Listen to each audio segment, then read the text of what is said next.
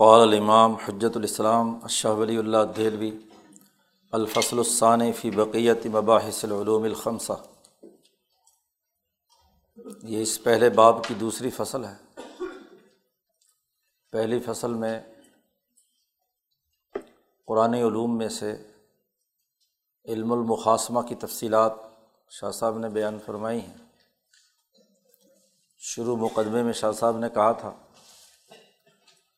کہ قرآن حکیم میں جن علوم سے بحث کی گئی ہے، وہ کل پانچ ہیں۔ قرآن حکیم کا اپنا نظام فکر و عمل، علم الاحکام پر مشتمل ہے۔ اور علم الاحکام کی تفصیلات بیان کرتے ہوئے حجرت اللہ میں شاہ صاحب نے کہا تھا کہ یہ تین دائروں پر مشتمل ہے، علم التوحیدی و صفات علم العبادات اور علم الارتفاقات۔ ان تینوں کے مجموعے کا نام علم الاحکام ہے۔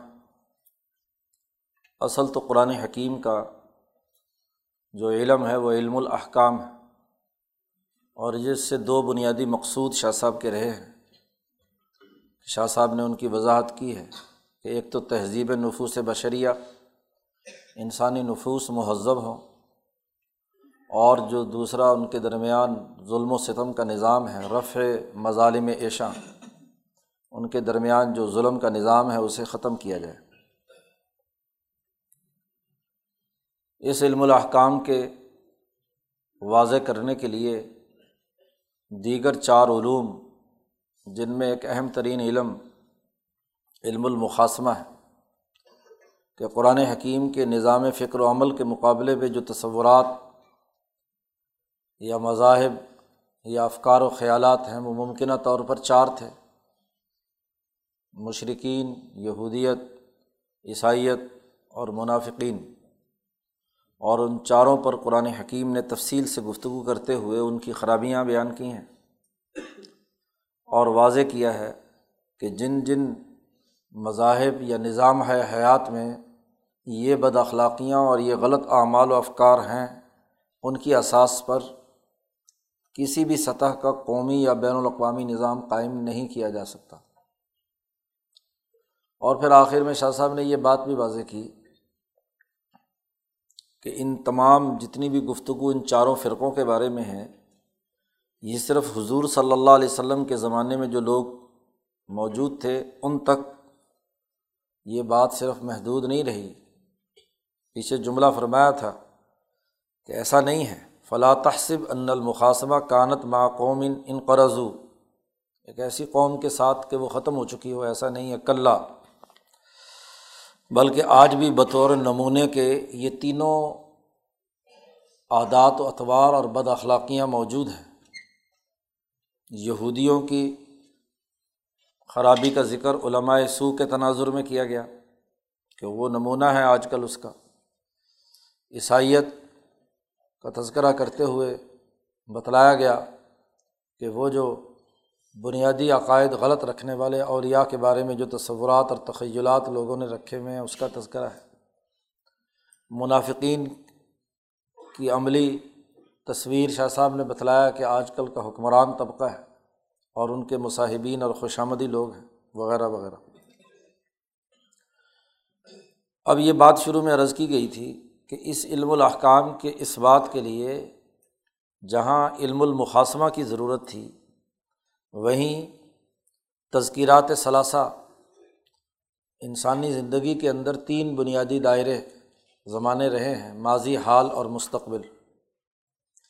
ماضی میں اس علم الاحکام یا حنیفی تحریک کے کیا نتائج رہے ہیں؟ اور وہاں جن لوگوں نے اس علم الاحکام پر عمل کیا ہے ملت ابراہیمیہ حنیفیہ یا دین کے اثاثی اصولوں پر عمل کرنے والے لوگ رہے ہیں، ان کے ساتھ تاریخ میں کیا معاملہ رہا؟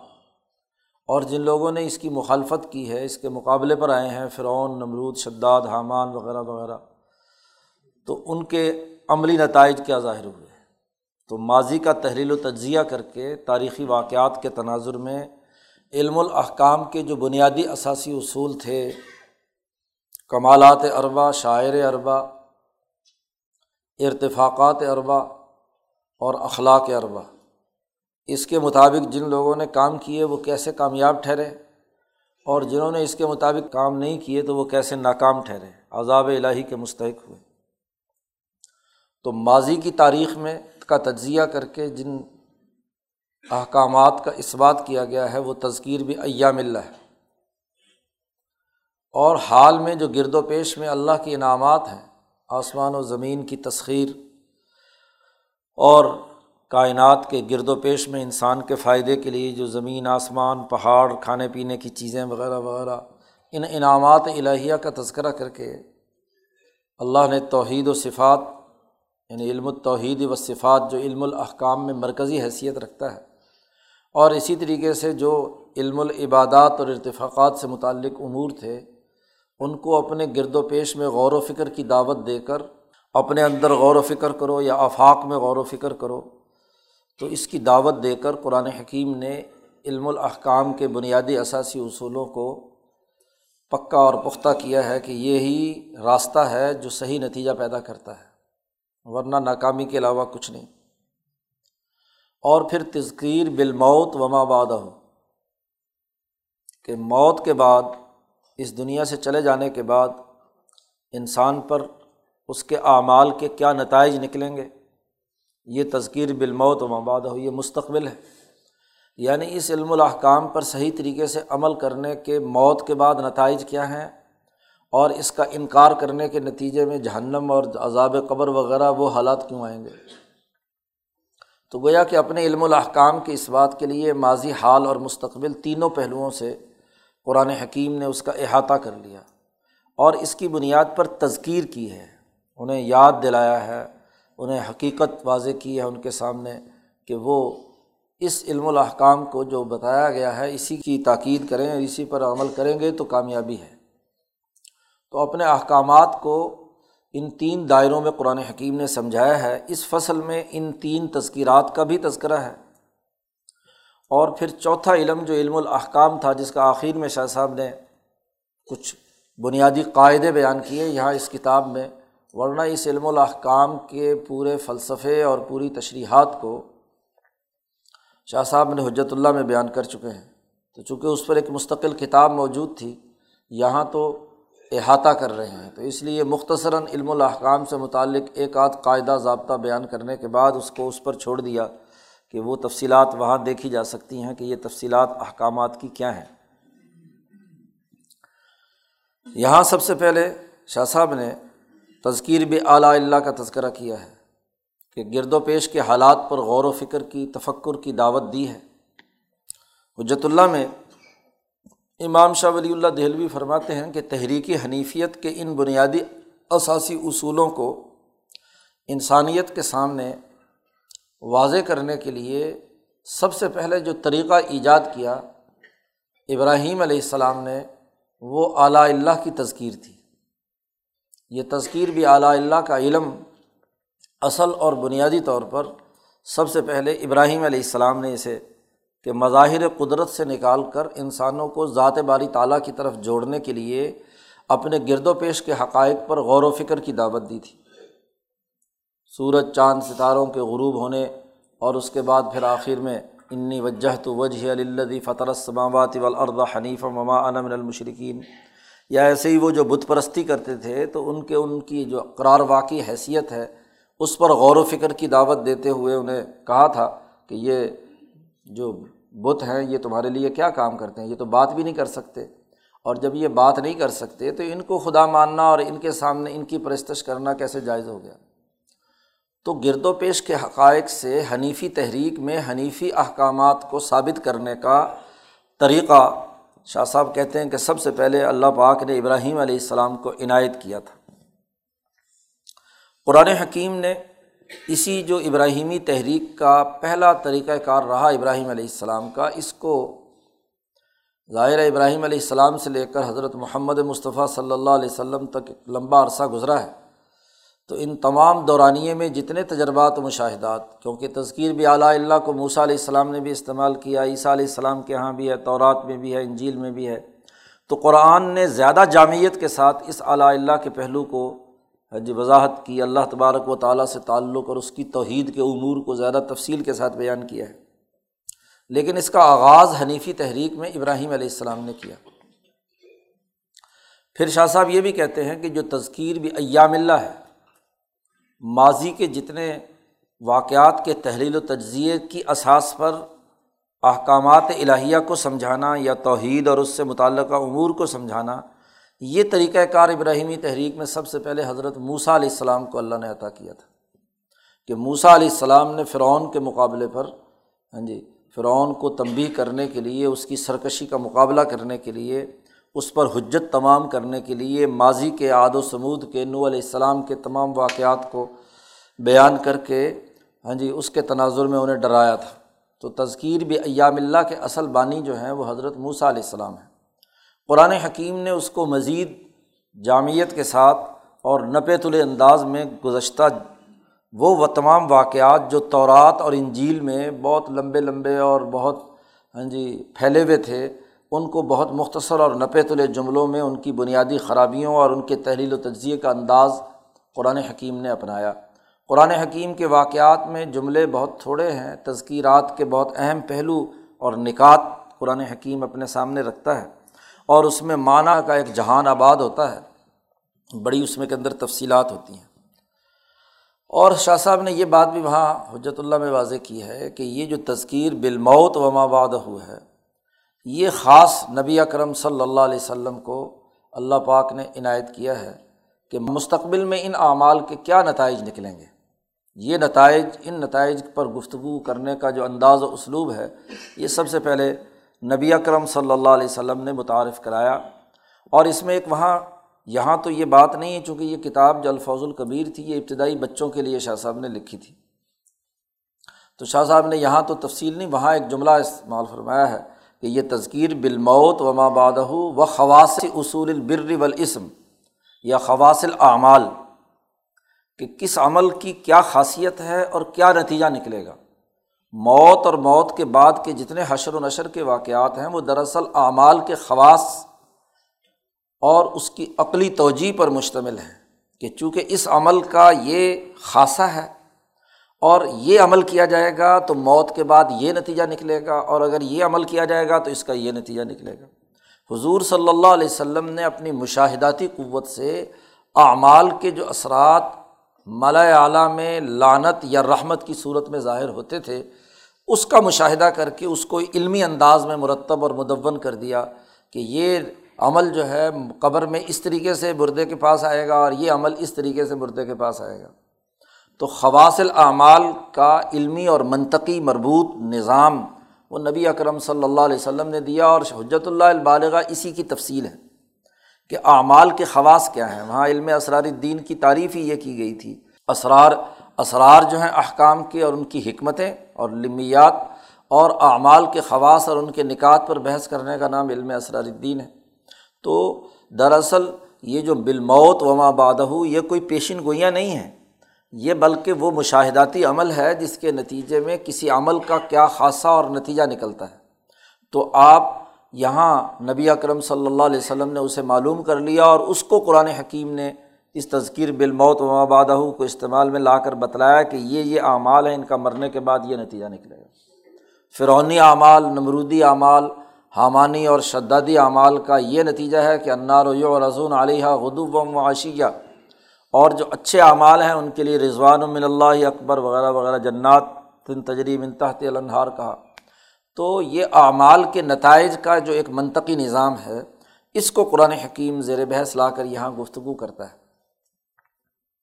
تو ان تینوں تذکیرات کو یہاں اس فصل میں بیان کیا جا رہا ہے۔ سب سے پہلے بیان التذکیر بعلیٰ اللہ۔ لیولم ان نزول القرآن الکریم انما کان علی اصلاح النفوس البشریہ۔ یہ بات اچھی طرح جان لینی چاہیے کہ قرآن حکیم کے نزول کا مقصد صرف اور صرف یہ ہے کہ انسانی نفوس کی اصلاح کی جائے، انہیں مہذب بنایا جائے، انہیں اعلیٰ اخلاق کا حامل، اچھے اعمال کرنے والا بنایا جائے۔ یہ بنیادی مقصد ہے قرآن حکیم کا نزول کا۔ سوان کان و عربن او عجباً، خواہ و انسان عربی ہوں یا اجمی ہوں۔ دنیا بھر میں جہاں بھی انسان بستے ہیں، دیہاتی ہوں یا شہری ہوں ہر ایک کی اصلاح مقصود ہے کہ اس کے اخلاق درست ہوں اور اس کے ارتفاقات درست ہوں۔ اس کے اعمال صحیح ہوں، اس کی سوچ صحیح ہو، اس کا نظریہ صحیح ہو، فکر صحیح ہو، خلق اچھا ہو، تو یہ مقصد ہے قرآن حکیم کے نزول کا پہلا۔ اسی لیے حکمت الہیہ نے اس بات کا تقاضا کیا کہ انسانوں کو تذکیر بھی اعلیٰ اللہ اللہ کے انعامات سے ان احکامات اعلیٰ اخلاق اور اچھی باتوں کو سمجھایا جائے، لیکن اس انداز میں سمجھایا جائے جتنے ان کے ذہنوں کی وسعت ہے۔ انسان ایک مخلوق ہے اور اس مخلوق کل انسانیت کی، چونکہ قرآن اس حوالے سے گفتگو کرتا ہے، تو کل انسانیت کا مجموعی ذہن جس درجے کی وسعت رکھتا ہے، جس درجے کی اس کے اندر صلاحیت اور استعداد ہے، اتنے درجے کی انعامات بیان کی جائیں۔ اس لیے وہ انعامات جو ظاہری طور پر ہر انسان کو متاثر کرتے ہیں، زمین پر غور و فکر، چاند، سورج، ستارے، جس کا مشاہدہ ہر انسان دیہاتی اور شہری ہر طرح کر سکتا ہے، اسی کو بنیاد بنایا ہے۔ وہ انعامات الہیہ جن کا تعلق صوفیہ کے یعنی قلبی مقامات سے ہے یا روحانی لذات سے ہے، جو خاص لوگوں کے ساتھ مخصوص ہیں، قرآن حکیم نے اس کو یہاں براہ راست بیان نہیں کیا۔ اللہ ماشاء اللہ کہیں کسی کے ذمن میں کوئی اشارے کے طور پر بات ہو گئی ہو تو الگ بات ہے، ورنہ عام انسانیت جس درجے میں جن انعامات الہیہ سے مستفید ہو رہی ہے، اسی کو سامنے رکھ کر انسانیت کو اللہ نے مخاطب کیا ہے۔ جتنے ان کے ذہنوں میں وسعت تھی وہ توحید و بھی مدارک ہم ان کے مدارک اور ان کی عقل کا دائرہ جتنا ادراک کرنے کی صلاحیت رکھتا تھا، اس کے مطابق قرآن حکیم نے بات کی ہے۔ ولا یبالغ فی البحث و تحقیق مبالغۃ زائدہ۔ بحث و تحقیق میں اللہ کے انعامات کی زیادہ سائنسی اور سائنٹیفک تحقیق و تفتیش میں اس سے زیادہ مبالغہ نہیں کیا کہ عام دیہاتی کی ذہنی سطح کے مطابق انعامات سمجھائے جائیں۔ اب آج تحقیق اور سائنس سے جو بہت سارے ایسے پہلو ہمارے سامنے واضح ہوئے ہیں تو وہ پڑھے لکھے چند لوگوں کے تک محدود رہتے ہیں۔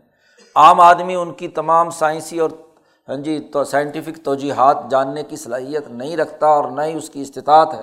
تو قرآن چونکہ اصل میں تو اصلاح نفوس کے لیے آیا ہے۔ اور جب اصلاح نفوس ہے تو ان کے لیے وہ عمومی قاعدے اور ضابطے ہونے چاہئیں جو سب کو سمجھنے آسان ہوں اور سب کو اس کے ذریعے سے اپنے اعمال و اخلاق کو درست کرنے کی جستجو پیدا ہو۔ اب سب سے اہم ترین مسئلہ تھا اللہ کے اسماع و صفات کو واضح کرنے کا۔ کہ خالق و مخلوق کا رشتہ کیسے سمجھایا جائے؟ یہ سمجھانا بڑا نازک معمل ہے، کیونکہ خالق و مخلوق کے رشتے کی ہی خرابیوں کی وجہ سے، رشتے کی غلط توجیحات کے نتیجے میں تو پچھلے جو چار فرقے گزرے ہیں، ان کے اندر گمراہیاں پیدا ہوئیں کہ کہیں افراد ہے، کہیں تفریح ہے، کہیں ابن اللہ ہے، کہیں ہاں جی اس کو خدا قرار دے دیا، عیسیٰ علیہ السلام کو یا دوسرے امبیا کو۔ تو یہ جو ذات باری تعالیٰ کے ساتھ تعلق کا معاملہ تھا، اس میں عام انسانی ذہن کو سامنے رکھ کر قرآن حکیم نے خالق و مخلوق کے اس رشتے کو سمجھایا ہے۔ تو قرآن حکیم میں جتنی گفتگو کی ہے اللہ کے اسماء اور اس کے صفات کی، وہ اس پہلو سے اس حد تک کی ہے جس کا سمجھنا ممکن ہے۔ عام انسانوں کے لیے سمجھنا ممکن ہے اور عام انسانوں کی فطانت و ذہانت اور ادراک کا دائرہ جس درجے کی علم کا احاطہ کر سکتا ہے اس تناظر میں قرآن حکیم نے اس کو سمجھایا۔ اور اس میں اس فطانت اور ذہانت کو سامنے رکھا ہے کہ خلق اکثر افراد انسان علیہما فی اصلی خلقت اپنی بنیادی پیدائش کے اعتبار سے انسان جس ذہانت اور فطانت اور جس درجے کی ذہنی استعداد لے کر آیا ہے، اس کے مطابق اس کو سمجھایا جائے۔ مندون حاجت الا ممارست الفلسفت الہیہ و مزاولت علم الکلام۔ ہاں جی یہاں اس پہلو کو سامنے نہیں رکھا کہ پورا فلسفہ پڑھا ہوا ہو، اور فلسفہ بھی فلسفہ الہیہ پڑھا ہوا ہو، حکمت الہیہ، یا علم الکلام کی دقیق بحثیں جو علماء اور متکلمین کرتے ہیں۔ تو اس تناظر میں قرآن حکیم نے گفتگو نہیں کی، عام سادہ انداز میں، جس کو عام انسانیت سمجھ کر اپنے نفوس کو مہذب بنانے کی فکر اس میں پیدا ہو، اس تناظر میں قرآن حکیم نے اللہ کے انعامات کا تذکرہ کیا ہے۔ چنانچہ اللہ سبحانہ و تعالیٰ نے اس کائنات کی ابتدا کرنے والی ذات کا اجمالن اس بات کیا۔ جی اس لیے کہ ہر انسان کے دل میں فطری طور پر اللہ کی معرفت چھپا دی گئی ہے۔ مرکوزۃ فی فطرتی بنی آدم۔ بنی آدم کی فطرت کے اندر رکھ دی گئی ہے، کیونکہ جب بچہ پیدا ہوتا ہے تو وہ دراصل اسی معرفت الہیہ یا فطرت اسلام پر پیدا ہوتا ہے، تو اصل فطرت میں یہ چیز موجود ہر انسان کی ہے، تو اس درجے میں اللہ سبحانہ و تعالیٰ کا تعارف اور اس بات کرایا شاہ صاحب کہتے ہیں، یہ فطرت جو ہے، لا تراتا افتم منہم فی العقالم صالحہ والاماکن القریبہ من الاعتدال، یہ ان کی رونا ذالکہ۔ ایک جماعت بھی آپ کو ایسی نظر نہیں آئے گی، مہذب ممالک کی، اقالیم صالحہ دنیا بھر کے جو مہذب اور عام طور پر خط استوا کے قریب قریب جو ممالک ہیں، اور وہ علاقے، مقامات جو حد اعتدال میں ہیں، بہت زیادہ سرد اور بہت زیادہ گرم، ایسا نہیں، بلکہ اعتدال کی حالت میں جہاں انسانیت ہے، اس میں سے کسی جماعت کو آپ ایسا نہیں دیکھیں گے کہ خدا کا انکار کرتی ہو۔ خدا کو مانتے ہیں، چاہے وہ مذہب یہودیت ہو، عیسائیت ہو، ہندو مت ہو، اسلام ہو، یا فلسفہ الہیہ کے لوگ بھی ہوں، تو وہ بھی کسی واجب الوجود کو ضرور مانتے ہیں۔ ایک اللہ کا تصور ان کے یہاں بھی موجود ہے، سوائے چند مجذوب پاگلوں اور مجنون لوگوں کے جو عقلی طور پر مفلوج ہیں۔ وہ اگر کہیں کہ جی اللہ کوئی نہیں ہے تو یہ ان کے دماغ کا خلل تو ہو سکتا ہے، ورنہ دنیا کی ساڑھے سات ارب آبادی کی اکثریت اس بات کو مانتی ہے کہ ایک خدا ہے، نام اس کا کچھ رکھ لیں۔ گاڈ رکھیں، رام رکھیں، اللہ رکھیں، خدا رکھیں، کچھ بھی رکھیں۔ نام کچھ بھی ہو لیکن ایک طاقت اور قوت کو وہ تسلیم کرتے ہیں۔ تو عام سادہ انداز میں اس کائنات کی ابتدا کرنے والی ذات کا اجمالی تعارف کرایا ہے کہ اس کو اللہ کہتے ہیں اور اللہ جو ہے ہر انسان کے ساتھ براہ راست اس کا ربط اور تعلق قائم ہو سکتا ہے اس کی فطری بنیادوں پر۔ اسی طریقے سے اللہ کی جو صفات ہے ان کا اس بات بھی اسی انداز میں کیا کہ جو عام انسانیت جس کو سمجھ سکے۔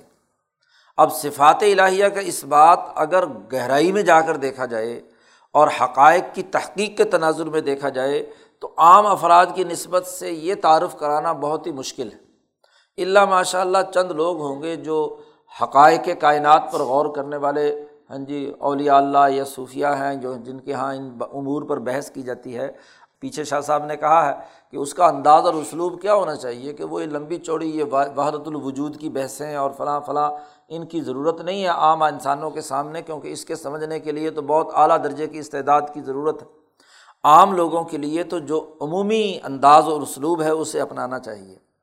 ولا علم یتل ولا صفات ہی تعلیٰ اطلاقاً ایک طرف تو یہ ہے کہ افراد انسانی کو اللہ کی صفات اعلیٰ سبیل تحقیق اور تحقیق حقائق اور گہرائی میں جا کر نہیں سمجھائی جا سکتی۔ عام انسان کی ایسی استعداد نہیں۔ ہے اور دوسری طرف یہ بھی ہے کہ اگر انسانوں کو اللہ کی صفات نہ سمجھائی جائیں، تو یہ اللہ کی ربوبیت کی طرف پہنچنے کے راستے کی رکاوٹ بھی ہوگی۔ آدمی جس کو مانتا ہے تو اس کی صفات اور اوصاف کو بھی کیا ہے؟ سمجھنا چاہتا ہے کہ وہ کون ہے، اس کی صفات کیا کیا ہیں۔ تو ربوبیت کی معرفت وہ حاصل نہیں کر سکتے اور جب معرفت خدا بندی حاصل نہیں ہو سکتی تو حالانکہ وہی معرفت خدا بندی ہی یا انفع الاشیا فی تہذیب النفوس، انسانی نفوس کو مہذب بنانے میں ذات باری تعالیٰ کی معرفت ہی سب سے زیادہ نفع بخش ہے۔ اللہ کے ساتھ تعلق، ورنہ تو وہ کسی انسان کتابیں ہو کر غلامانہ سوچ اپنا لے گا۔ تو اللہ کے ساتھ تعلق قائم کرے گا تو اللہ کی ربوبیت واضح ہوگی، ورنہ تو وہ انسانوں کو رب مان کر ان کو کیا ہے، تسلیم کرنے لگ جائے گا۔ تو اللہ کی حکمت یہ ہوئی کہ صفات کو سمجھانے کے لیے، اللہ کی صفات کو سمجھانے کے لیے اس نے انسانی صفات پر غور و فکر کر کے اس کے دو حصے بنائے۔ انسانوں میں دو طرح کی صفات پائی جاتی ہیں۔ ایک وہ جو کامل ہیں، اچھی ہیں، اور جس سے کیا ہے، لوگ اس کی تعریف کرتے ہیں۔ اور کچھ صفات ایسی ہیں جن کا تعلق انفعالی پہلوؤں سے تعلق رکھتا ہے، اور عام طور پر انسانی معاشرے میں اس کو اچھا نہیں سمجھا جاتا۔ رونا، پیٹنا ہاں جی جزا فضا کرنا، یہ کوئی اچھی بات سمجھی نہیں جاتی، یا پستی اختیار کرنا، ذلت، ذلیل ہونا، یہ انسانوں میں کوئی اچھی بات نہیں سمجھی جاتی۔ تو انسانوں کی وہ صفات بشریہ الکاملہ، جو کامل اور مکمل تھی اور جن کو وہ عام انسان جانتے ہیں جی اور جس پر انسانوں کے درمیان تعریف کی جاتی ہے کہ جن انسانوں میں یہ صفت پائی جاتی ہے، تو لوگ ان کی تعریف کرتے ہیں کہ جی بڑا سخی ہے بڑا عدل و انصاف کرنے والا ہے، بڑا کھلے دل کا ہے، وغیرہ وغیرہ۔ تو جن صفات جو انسانوں میں کامل صفات، بشری صفات پائی جاتی ہیں، جن پر لوگ تعریف کرتے ہیں اور اس کو استعمال کرتے ہیں، تو قرآن حکیم نے ان صفات کو ہی اللہ کی تعارف کرانے کے لیے وہ جو دقیق اور غامض اور گہری باتیں تھیں ذات باری تعالیٰ کے حوالے سے، جہاں انسانی عقلوں کا کوئی دخل وخل نہیں ہو سکتا تھا، ان کو سمجھانے کے لیے انسانوں کی کامل صفات کو بنیاد بنایا۔ اور اس کے ساتھ ساتھ اس بات کو بھی واضح کر دیا کہ یہ جو اللہ عادل ہے، سخی ہے، رزاق ہے، خبیر ہے، سمیع ہے، علیم ہے یعنی یہ تمام انسانوں کی وہ صفات ہیں جو جن میں انسانوں کی تعریف کی جاتی ہے۔ تو اس میں بھی مبالغہ کر کے بہت زیادہ سننے والا، بہت زیادہ دیکھنے والا، بہت زیادہ باخبر، بہت زیادہ قدرت والا وغیرہ وغیرہ۔ لیکن اسی کے ساتھ ساتھ یہ تصریح بھی کر دی کہ لئی سا کمیشلی ہی شعیون کہ یہ اس جیسے وہ ہے، اس کی کوئی دنیا میں مثل مقرر نہیں کی جا سکتی، اس کا کوئی یعنی انسانوں کے اندر یہ اوصاف پائے جاتے ہیں تو انسانوں کی کوئی نسبت نہیں ہے، اس ذات کے ساتھ چہ نسبت خاکرہ بعالم پاک۔ لئی سا کمیشلی شعیون تاکہ یہ جملہ، یہ تریاق بن جائے جہل مرکب سے پیدا ہونے والی اس ہاں جی مزمن مرض کا، اس کرانک ڈزیز کا یہ تریاق بن جائے کہ کہیں اسی کو سمجھ کر انسانوں کی طرح اللہ کو نہ سمجھنے لگ جائے کہ اللہ بھی سنتا ہے، انسان بھی سنتا ہے تو دونوں برابر ہو گئے۔ اللہ میاں بھی دیکھتا ہے، انسان بھی دیکھتا ہے تو دونوں برابر ہو گئے۔ تو اس طرح کی بیماری ان کے اندر پیدا نہ ہو۔ بتلایا کہ اللہ سمیع ہے، اللہ رزاق ہے، اللہ خبیر ہے، اللہ علیم ہے، لیکن لئی سا کمی سے ہی شعیون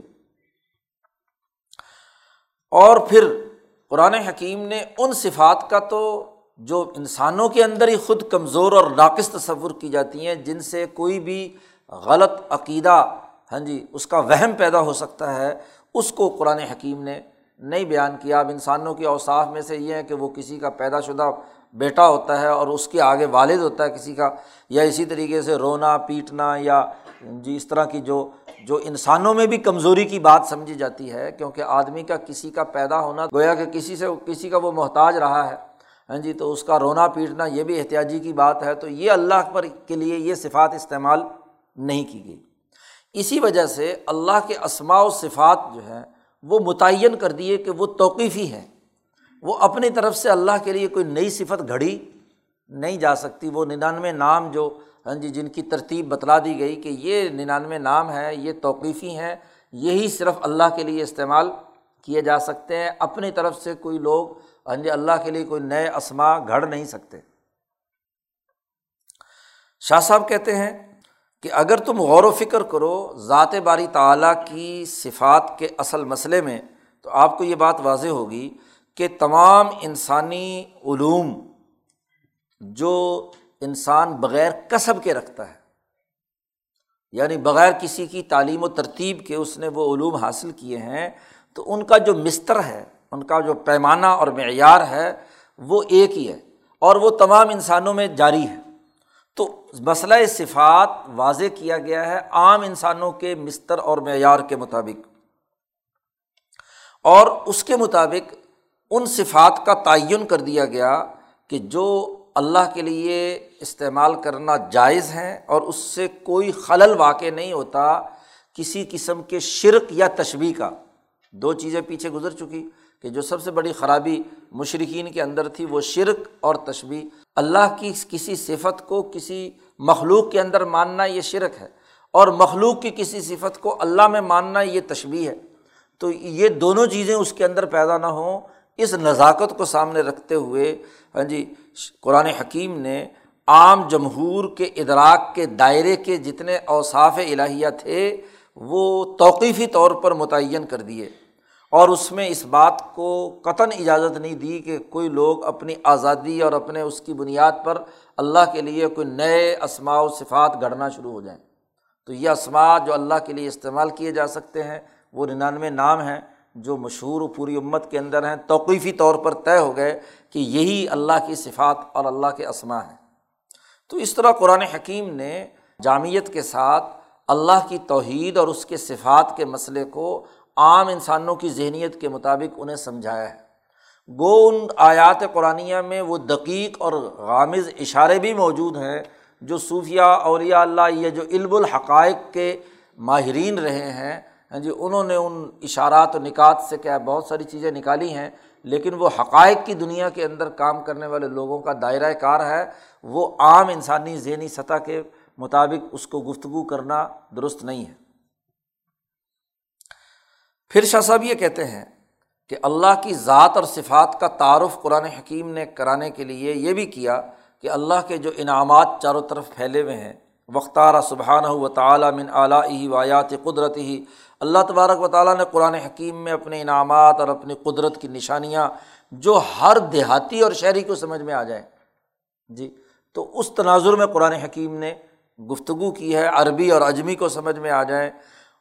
کیوں؟ اس لیے کہ روحانی نعمتیں جو علماء یا اولیاء کے ساتھ مخصوص ہیں ہاں جی اور اسی طریقے سے وہ اعلیٰ درجے کی ارتفاقات کی خصوصیتیں، انعامات جو حکمران طبقے کے اندر پائے جاتے ہیں، ان کا قرآن نے تذکرہ نہیں کیا۔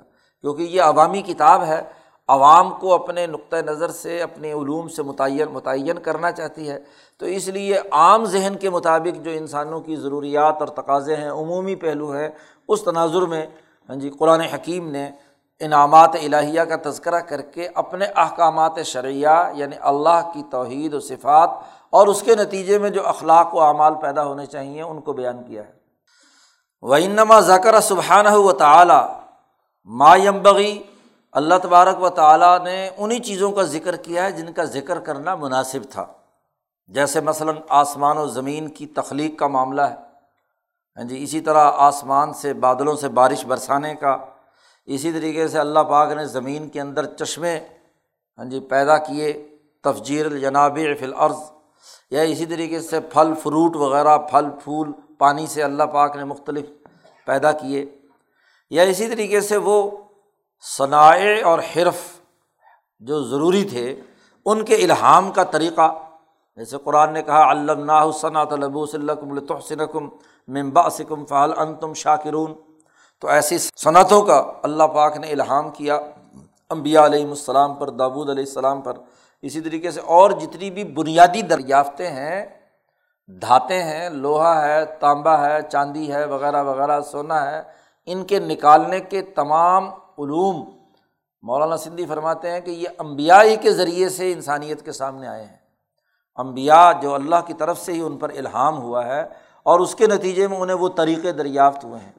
آگے چل کر ان تمام دھاتوں کو ملا کر، مرکبات بنا کر چیزیں بنا لینا یہ تو بعد کے دور کی بات ہے نا۔ لیکن ان تمام دھاتوں اور بنیادی جو اثاثی چیزیں ہیں، ان کی دریافت کا عمل دراصل امبیا اور حکمہ کے ذریعے سے ہوا ہے۔ اور حکمہ بھی وہ جو حکمہ الہیہ ہیں یعنی اللہ نے ان کے قلوب پر الہام کیا۔ ایسے ہی اللہ تعالیٰ کی جو قدرت ہے ان تمام کاموں کے حوالے سے ہاں جی تو ان تمام چیزوں کا اللہ پاک نے یہاں انعام کے طور پر ذکر کیا ہے۔ تو یہ تمام ارتفاقات اور تمام جتنے بھی انسانی سوسائٹی اور اس کی ضرورت کے لیے انعامات تھے، جن سے اللہ اور اس کی صفات اور اس کے تمام شرعی احکامات کو ثابت کیا جا سکے۔ قرآن حکیم نے اس انداز میں یہ گفتگو کی ہے۔ شاہ صاحب کہتے ہیں، وقد نب بحافی مواضع کثیر اعلیٰ اختلاف احوال الناس۔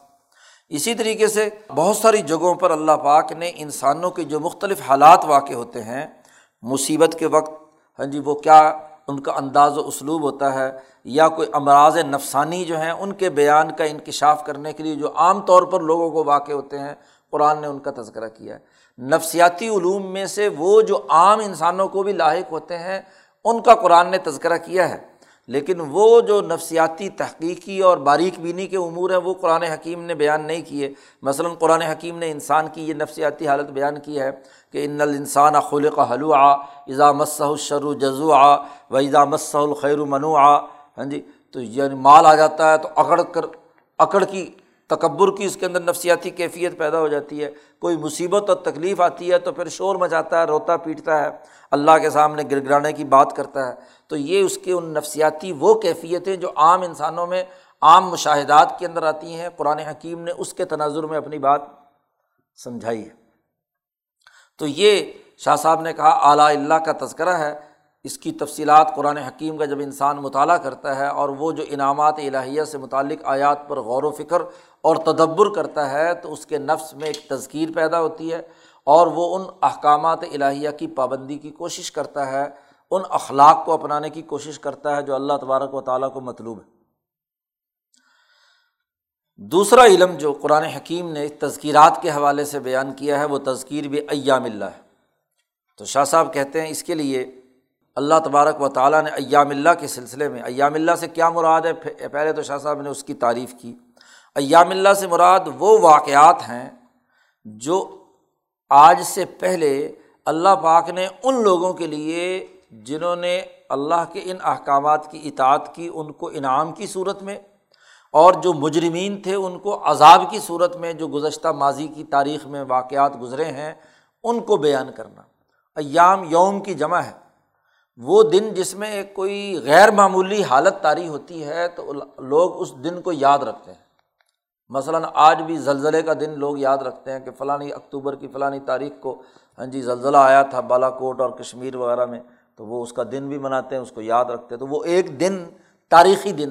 تو بات یہ ہے کہ اس کو کہتے ہیں وہ دن جو تاریخی دن ہے، جس میں کوئی واقعہ وقوع پذیر ہوا ہے، خواہ وہ عذاب کی شکل میں یا انعام کی شکل میں۔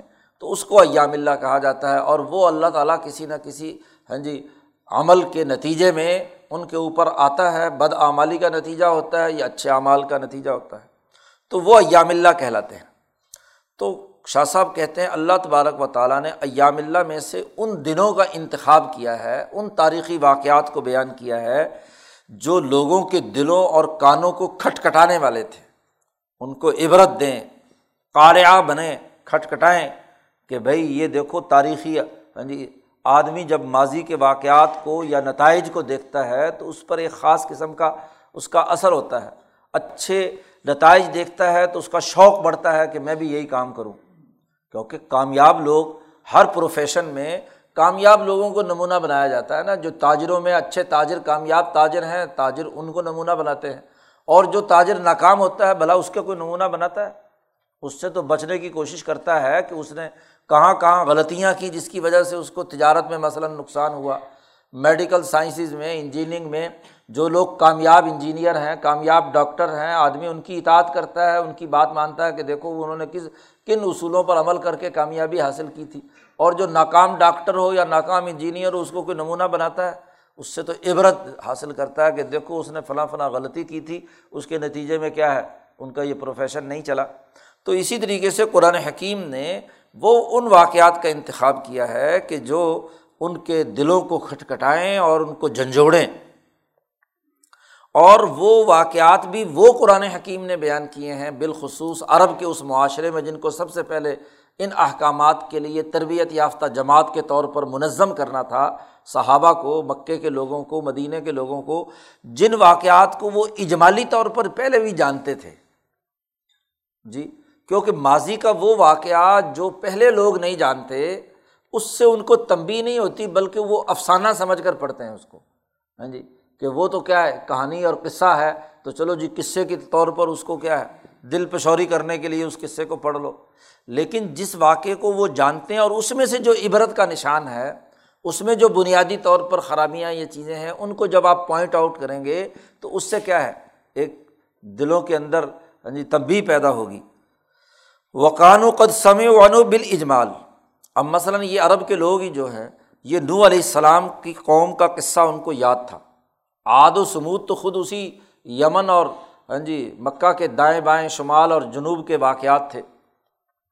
تو یہ واقعات عربوں میں کسی نہ کسی انداز میں امن انجدن دادا پردادا سے قصے کہانیوں کی صورت میں موجود تھے اور اس کے ذریعے سے ان کو ایک ہاں جی معلوم تھا کہ یہ عذاب آیا تھا، اس میں یہ خرابی ہوئی تھی، یہ ہوئی تھی، وہ ہوئی تھی۔ تو قرآن نے انہیں واقعات کو بنیاد بنا کر اس میں سے وہ باتیں نکالیں اس کے ان پہلوؤں کو پوائنٹ آؤٹ کیا کہ جو ان کے اندر عبرت پیدا کرنے کا باعث ہوں اور وہ بد اخلاقی سے بچیں اور اعلیٰ اخلاق کو اپنانے، بد اعمالی سے بچیں اور اعلیٰ ارتفاقات کو اپنانے کے لیے کردار ادا کریں۔ یا جیسے وہ جانتے تھے ابراہیم علیہ السلام کا قصے، تو ابراہیم علیہ السلام ظاہر ہے ان کے آبا و اجداد میں سے ہیں جن کے دین پر وہ لوگ تھے تو ابراہیم کا قصہ۔ ہاں جی امبیا بنی اسرائیل کا قصہ۔ امبیا بنی اسرائیل کے واقعات بھی وہ اجمالی طور پر جانتے تھے کیونکہ یہودیوں کے ساتھ ان کی کاروبار اور لین دین تھا۔ یہ ادھر جایا بھی کرتے تھے، عیسائیوں کے ساتھ بھی لین دین تھا۔ تو عربوں کا چونکہ یہودیوں کے ساتھ بہت زیادہ اختلاط رہا تو ان کو ان کے قصوں کی کچھ سنگن موجود تھی۔ تو ان کو قرآن حکیم نے بنیاد بنا کر، کیونکہ مقصد اصلاح نفوس ہے۔ مقصد انسانوں کو قصے سنانا نہیں ہے، مقصد دراصل ان کی اصلاح ہے اور ان کو مہذب بنانا ہے، علم الاحکام ان پر ثابت کرنا ہے۔ تو اس کے لیے ان واقعات کو بنیاد بنایا گیا۔ ایسے قصے قرآن نے ان کے سامنے بیان نہیں کیے جو عجیب و غریب تھے یا جو انہوں نے نہیں سنے تھے، جو عرب کے لوگوں کے لیے غیر مانوس تھے۔ جی جیسے شاہ صاحب نے کہا کہ ایران کے فارسی لوگوں کے جو قصے کہانیاں تھے یا ہندوستان کے ہندوؤں کی جو جنگیں یا لڑائیاں ہیں، اب مہا بھارت کا تذکرہ قرآن میں نہیں ملے گا۔ اسی طریقے سے نوشیرواں اور اس کے تمام جو فارسوں کے سکندر دارا اور رستم کی کہانیاں قرآن میں نہیں ملیں گی۔ وجہ یہ ہے کہ عرب لوگ، عام عرب لوگ اس کو جانتے نہیں تھے۔ تو اب پہلے تو وہ قصہ سمجھاؤ اور اس کی تفصیلات بتلاؤ، پھر اس میں سے عبرت انگیز چیزیں نکالو۔ تو یہ گویا کہ نئے الجھاؤ میں ڈالنے والی بات ہے۔ تو وہاں اس کا مقصد تو اصل حکم شرعی کو یا اللہ کے تعلق کو، اخلاق کو واضح کرنا ہے۔ تو اس کے لیے قرآن حکیم نے وہی چیز جو ان کے یہاں معلوم ہے۔ اس کے بارے میں شاہ صاحب نے ایک جملہ پیچھے بھی کہا ہے کہ خطابی طریقہ ہے۔ ایک طریقہ برہانی ہوتا ہے جس میں دلائل کے انبار لگائے جاتے ہیں، عقلی طور پر بحث مباحثے کیے جاتے ہیں۔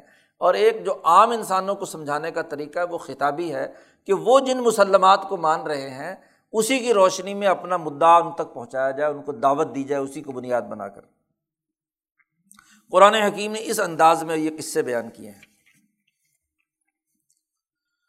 ون تضا سبحانہ و تعالیٰ من القصص المشہورہ جمع تنفعفت تذکیری بالمعضہ اللہ تبارک و تعالیٰ نے مشہور قصوں میں سے بھی وہ جامع بات، اصلی بات نکالی ہے بیان کرنے کے لیے، جس سے لوگوں کو تذکیر ہو، نصیحت حاصل ہو معزت ہو، اور قصے بھی پورے اے ٹو زیڈ مکمل بیان نہیں کیے۔ پورا قصہ اول سے آخر تک تمام تر خصوصیات کے ساتھ قرآن نے بیان نہیں کیا۔ اس کی وجہ یہ ہے کہ جب کوئی قصہ عجیب و غریب ہوتا ہے اور اس کی ساری تفصیلات ہوتی ہیں تو عام آدمیوں کا ایک مسئلہ یہ بھی ہے، ان العوام اجاسم و قصتاً نادرتاً غایتاً ندرا جب عجیب و غریب قصہ ان کے سامنے بنایا، بیان کیا جائے اور وہ سننے کی طرف متوجہ ہوں اور اس کی ساری تفصیلات اور ہاں جی ان تمام کو ان کے سامنے بیان کیا جائے تو پھر ان کی توجہ قصے کی طرف ہو جاتی ہے۔ وہ اس قصے کے جو ہاں جی ظاہری چیزیں ہوتی ہیں کہ پھر کیا ہوا جی پھر کیا ہوا جی پھر کیا ہوا تو وہ ہر قصے کے اس چکر کے اندر تمیل الا نفس القصہ، خود قصے کے اندر منہمک ہو جاتے ہیں اور اس میں سے جو بات جس کے ذریعے سے، اس قصے کے ذریعے سے جس حکم شرعی کو بیان کرنا ہے، جس اچھے خلق کو بیان کرنا ہے، اس کی طرف میلان نہیں ہوتا۔ تو جو اساسی مقصد ہے تذکر کا، وہ فوت ہو جاتا ہے۔ لوگ قصے کے الجھاؤ میں پڑے رہتے ہیں کہ یہ پھل میں کیا تھا؟ اور اس کو بحث دل پشوری کرنے کے لیے قصے کو بیان کرتے ہیں۔ ایک موسا تھا، ایک فرعون تھا، ایک داود تھا، ایک جالود تھا۔ ہاں جی جو آج کل ہمارے قصہ گو جو ہیں، وہ اسی طریقے سے پرانے زمانے سے چلا آ رہا ہے۔ اس لیے ایسے ہاں جی قصہ گو لوگوں کی بات کا اعتبار کرنے سے روک دیا گیا، جو تفصیلی طور پر قصے سنا سنا کر لوگوں کو کیا ہے، دل کو محسوس کرتے ہیں۔ تو وہ تو دنیا کی ہر قوم میں ہاں جی قصہ گوئی کا رواج ہے، تو اس کے ذریعے سے کیا قصے سنا سنا کر لوگوں کو بس صرف وقت گزاری کے لیے وہ کا میلہ ٹھیلا ہوتا تھا، بس اس کے علاوہ اور کچھ نہیں۔ تو تذکر جو ہے وہ اس سے ختم ہو جاتا ہے۔ اس لیے قرآن حکیم نے قصوں کو تمام تر تفصیلات کے ساتھ بیان کرنے کے بجائے اس میں سے جو کام کی بات تھی، جس کے ذریعے سے عبرت اور تذکر حاصل کیا جا سکتا تھا، اسے بیان کیا۔ ہاں اگر ایک قصے کے تمام پہلو ہی ایسے تھے کہ جن سے تذکر ہو سکتا تھا، جیسے حضرت یوسف علیہ السلام کا قصہ ہے، تو وہاں قرآن حکیم نے قدر تفصیل کے ساتھ اور ایک ترتیب کے ساتھ ایک قصہ ایک ہی جگہ پر بیان کیا۔ شاہ صاحب کہتے ہیں، اس کی مثال ایسے ہی ہے جیسے بعض عارفین اولیاء اللہ نے کہا ہے کہ جب یہ قاری لوگ جو ہیں قواعد تجوید حفظ کر لیتے ہیں ہاں جی عین، شین، قاف کے سارے قاعدے یاد کر لیتے ہیں کہ عین یہاں سے نکالنا ہے ہا یہاں سے نکالنا قوف یہاں سے نکالنا ہے۔ تو اس قاری کی ساری توجہ ان قاعدوں کی طرف ہو جاتی ہے۔ شغل و عارل خوشوعی فت تلاوا تلاوت میں جو خوشو و خضور اللہ کے سامنے عجز و انکساری کی کیفیت ہے، قلب کی وہ ہوتی نہیں ہے۔ سارا دماغی توجہ عین شین قاف نکالنے پر ہوتی ہے۔ اور فوری طور پر کہیں لہن جلی تو نہیں ہوگی لہن خفی تو نہیں ہوگی، بس اس چکر میں پڑے رہتے ہیں۔ تو حلق سے اوپر اوپر ساری توجہ ظاہری شکل و صورت اور الف لفظ کی ادائیگی پر ہوتی ہے، لیکن اس سے جو عبرت حاصل ہونی ہے، جو قلب کو اس کی طرف متوجہ ہونے کا عمل ہے، وہ غائب ہو جاتا ہے۔ یا اسی طریقے سے ہاں جی عارفین نے کہا ہے کہ جب مفصر لوگ تفسیر بیان کرنے والے یہ تکلمون فی الوجوہ البعیدہ فی تفسیر تفسیر میں دور دراز کی باتیں لے کر آ جاتے ہیں۔ ہاں جی اس میں سے یہ اشارہ بھی نکلتا ہے، یہ نقطہ بھی نکلتا ہے، یہ نقطہ بھی نکلتا ہے۔ جب لمبی چوڑی وہ باتیں کرتے ہیں تو علم تفسیر جو اصل جس کے ذریعے سے عبرت یا کسی نتیجے تک پہنچنا ہے، سرمایہ پرستی کا رد ہے، کسی بد اخلاقی کا رد ہے، کسی خرابی کا رد ہے، ادھر توجہ نہیں ہوتی، وہ ایسا ہو جاتا ہے اسبہ علم و تفصیری نادرن کل معدوم علم تفسیر غائب ہو جاتا ہے، جس سے مقصد کوئی نظریہ بنانا، کوئی خلق بنانا، کوئی تنبی ہونی، کوئی سوچ اور فکر کا درست ہونا، وہ تو ہوتا نہیں۔ اب بڑے دورۂ تفسیر ہوتے ہیں۔ تو وہاں نقطے پہ نقطے ہوں گے۔ واہ جی ایک نقطہ یہ بھی ہے، ایک نقطہ یہ بھی ہے، لیکن اس پورے کا مجموعے کا نتیجہ کیا ہے؟ نظریہ کیا نکلا؟ کام کیا کرنا ہے؟ ذمہ داری ہماری کیا ہے؟ اس پر کوئی بات چیت اور گفتگو نہیں ہوتی، وہ بس ایسے ہی۔ تو اصل علم تفسیر تو وہ ہے کہ جو کوئی نظریہ واضح بنے، کوئی اخلاق بنے، کوئی کردار ہو ان کے سامنے لاہ عمل سامنے آئے کہ ہمیں کرنا کیا ہے اس قرآن آیات اور ان صورتوں کے مطالعے کے نتیجے میں۔ تو یہ اصل علم تفسیر ہے۔ تو شاہ صاحب نے کہا کہ جیسے علماء نے کہا ہے کہ تفسیر کی ہندی کی چندی نکالنا وہ علم تفسیر کی اصل غرض کو ختم کر دیتا ہے، یا جیسے تجوید کے قاعدے اور ضابطے جو ہیں وہ انسان کے دل کے اندر تلاوت کا جو اصل مقصد ہے معزت اور عبرت، اس سے اس کو ہاں جی ادھر ادھر متوجہ کر دیتا ہے۔ تو یہ ایسے ہی بالکل یہ قرآن حکیم کے تفصیلی قصے بیان کرنا اور قصے کہانی کے طور پر یوسف زلیخا کا پورا قصہ گھڑ لینا۔ اور اس کو بنا کر کیا ہے، لوگوں کا دل پشوری کرنا، یہ جو اس قصے کی اصل غرض ہے، معزت اور عبرت اور نظریہ سازی یا اخلاق کی درستگی اور اعمال کی درستگی، وہ غائب ہو جاتی۔ پھر شاہ صاحب نے ایک فہرست دی ہے ان قصوں کی جو قرآن نے بار بار بیان کیے ہیں۔ القصص المتقررہ فی القرآن۔ شاہ صاحب کہتے ہیں مما تقرر من القصص فی القرآن العظیم۔ جو قصے بار بار بیان کیے ہیں۔ کیونکہ یہ قصے وہ ہیں کہ جن کے ذریعے سے اصل انسانی معاشرے میں لوگوں کا نظریہ بنانا ضروری تھا، ان کو اخلاق درست کرنے ضروری تھے، ان کو تنبیہات کرنا ضروری تھی۔ تو اس لیے قرآن نے وہ قصے بار بار دہرائے ہیں مختلف انداز اور اسلوب میں۔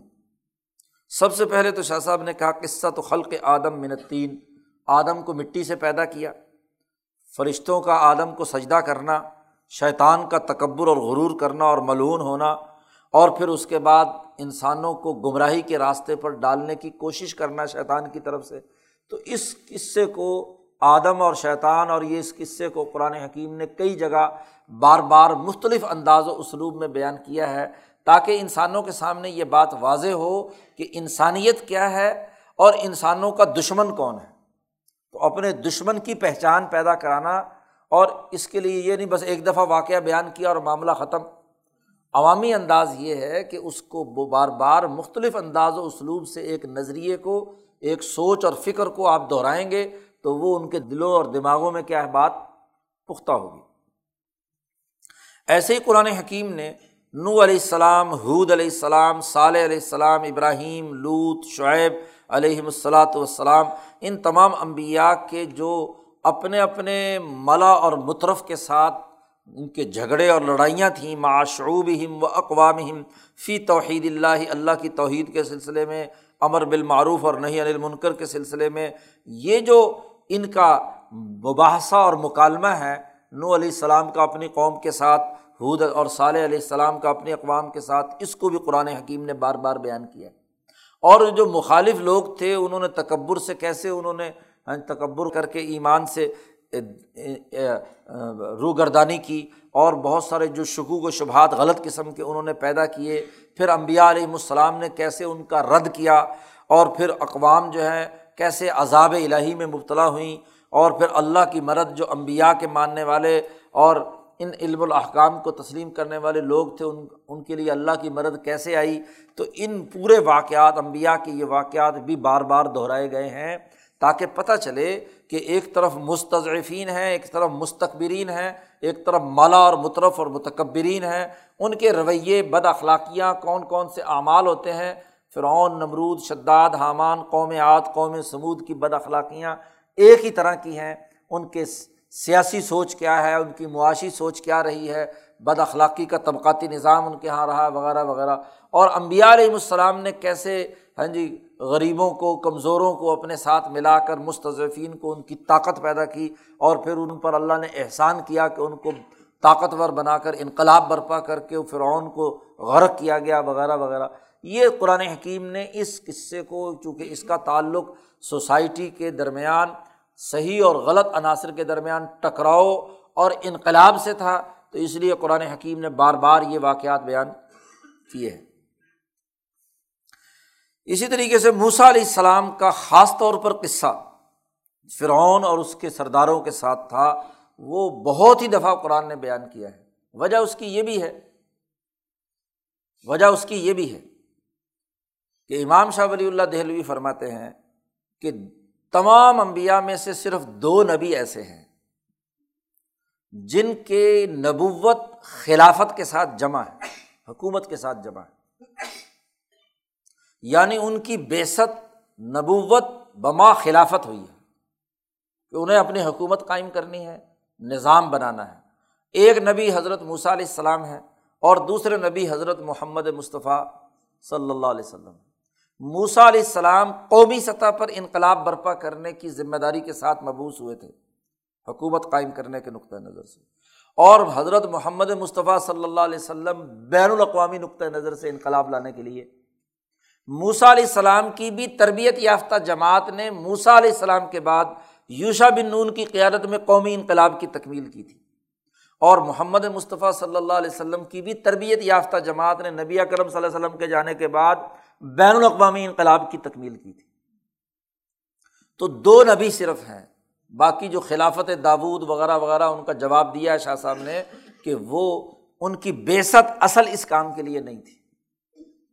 بےست صرف ان دو امبیا کی تھی۔ داود کے بارے میں کہا کہ ان کو تو خلافت، وہ ایک لڑائی میں بادشاہ نے کہہ دیا تھا کہ جی تم اگر جالود کو قتل کر دو گے تو آدھی ریاست تمہیں دے دیں گے اور بیٹی دے دوں گا۔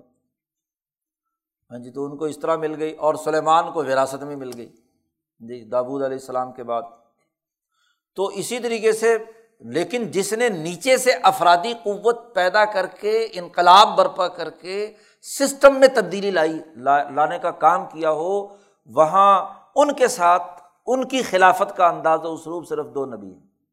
اس لیے چونکہ قومی انقلاب نبی اکرم صلی اللہ علیہ وسلم عربوں میں برپا کرنا چاہ رہے ہیں پہلے مرحلے میں جماعت کو تیار کرنے کے لیے، تو وہاں موسا علیہ السلام کے قصے کو قرآن حکیم نے بار بار بیان کیا کہ کیسے انہوں نے مشکل حالات میں جماعت تیار کر کے حجی اس کو انقلاب کے لیے آگے میدان عمل میں اتارا اور اس کے نتیجے میں تبدیلی آئی۔ اس لیے نبی اکرم صلی اللہ علیہ وسلم کی بیست کے حوالے سے بھی قرآن نے کہا صورت مزمل میں انا ارسلّہ علیہ رسول علیہ فرعون کی طرف ہم نے رسول بھیجا تھا موسا علیہ السلام، ایسے ہی بالکل محمد صلی اللہ علیہ وسلم کو بھیجا۔ اس سے بھی شاہ صاحب نے استدلال کیا ہے کہ خلافت جو ہے حکومت کے نظریے پر یہ دو امبیا دنیا میں مبوس ہوئے ہیں۔ موسا علیہ السلام اور فرعون اور اس کے ملا اور مطرف کا قصہ اور صفحائے بنی اسرائیل کہ کن مشکل حالات میں جس جماعت کو غلامی سے نکال کر لائے، تو غلامانہ ذہنیت والی قوم کی صفحت کا عالم یہ ہے کہ وہ بھی کہتے اج اللہ الہن کمال علیہ اور ان کے ساتھ جو ان کا موسا علیہ السلام کے ساتھ جو جھگڑے رہے، ان کا ذکر کیا ہے۔ پھر ان بدبختوں پر اللہ کا عذاب آیا۔ پھر اللہ کی طرف سے کیا ہے؟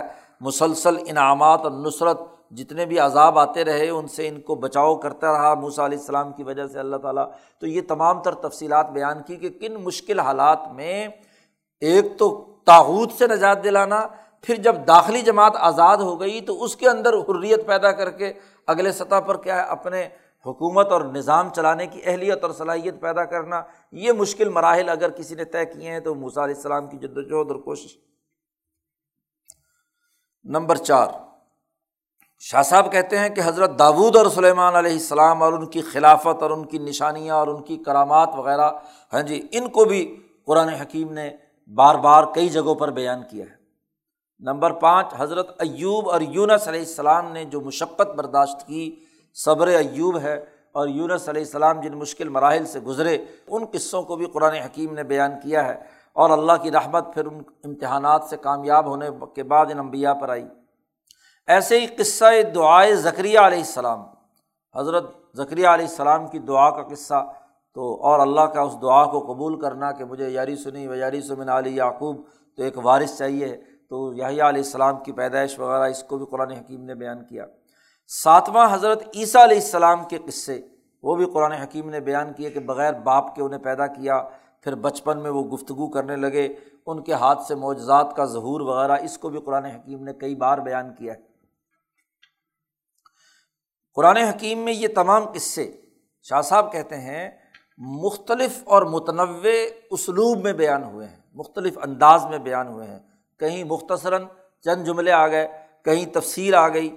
تو جیسے جیسے کسی صورت کے مضمون کا جو مجموعی نظام تھا، اس کی رعایت رکھتے ہوئے قرآن حکیم نے وہاں اس صورت کے مضمون کے مطابق، اس صورت میں جو دعویٰ کیا جا رہا ہے، اس دعوے کی دلیل کے مطابق جس قصے کا جتنا جز ضروری تھا وہ قرآن حکیم نے بیان کر دیا۔